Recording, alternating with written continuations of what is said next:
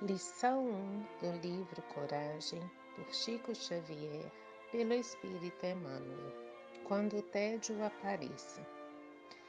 Quando o desalento te ameace o caminho, pensa nos outros, naqueles que não dispõem de tempo para qualquer entrevista com o tédio.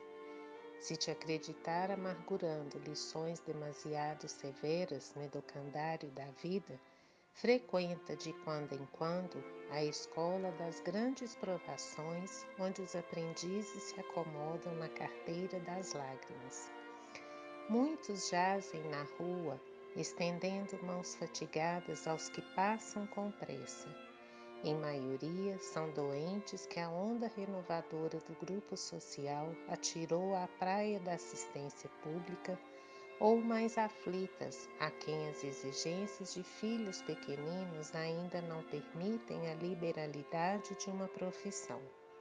Provavelmente, alguém dirá que entre eles se encontram oportunistas e malfeitores que se fantasiam de enfermos para te assaltarem a bolsa em nome da piedade.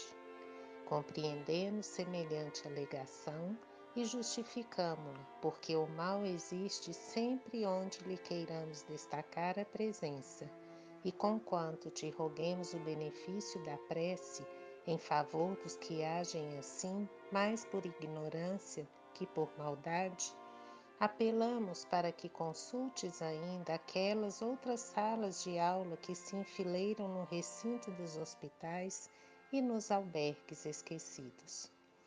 Acompanha os estudos daqueles cujo corpo se carrega de feridas dolorosas para agradeceres a pele sadia que tiveste a figura ou segue a cartilha de agoniadas emoções dos que se recolhem nos manicômios, sorvendo angústia e desespero nos resvaladouros da loucura ou da obsessão, a fim de valorizares o cérebro tranquilo que te coroa a existência.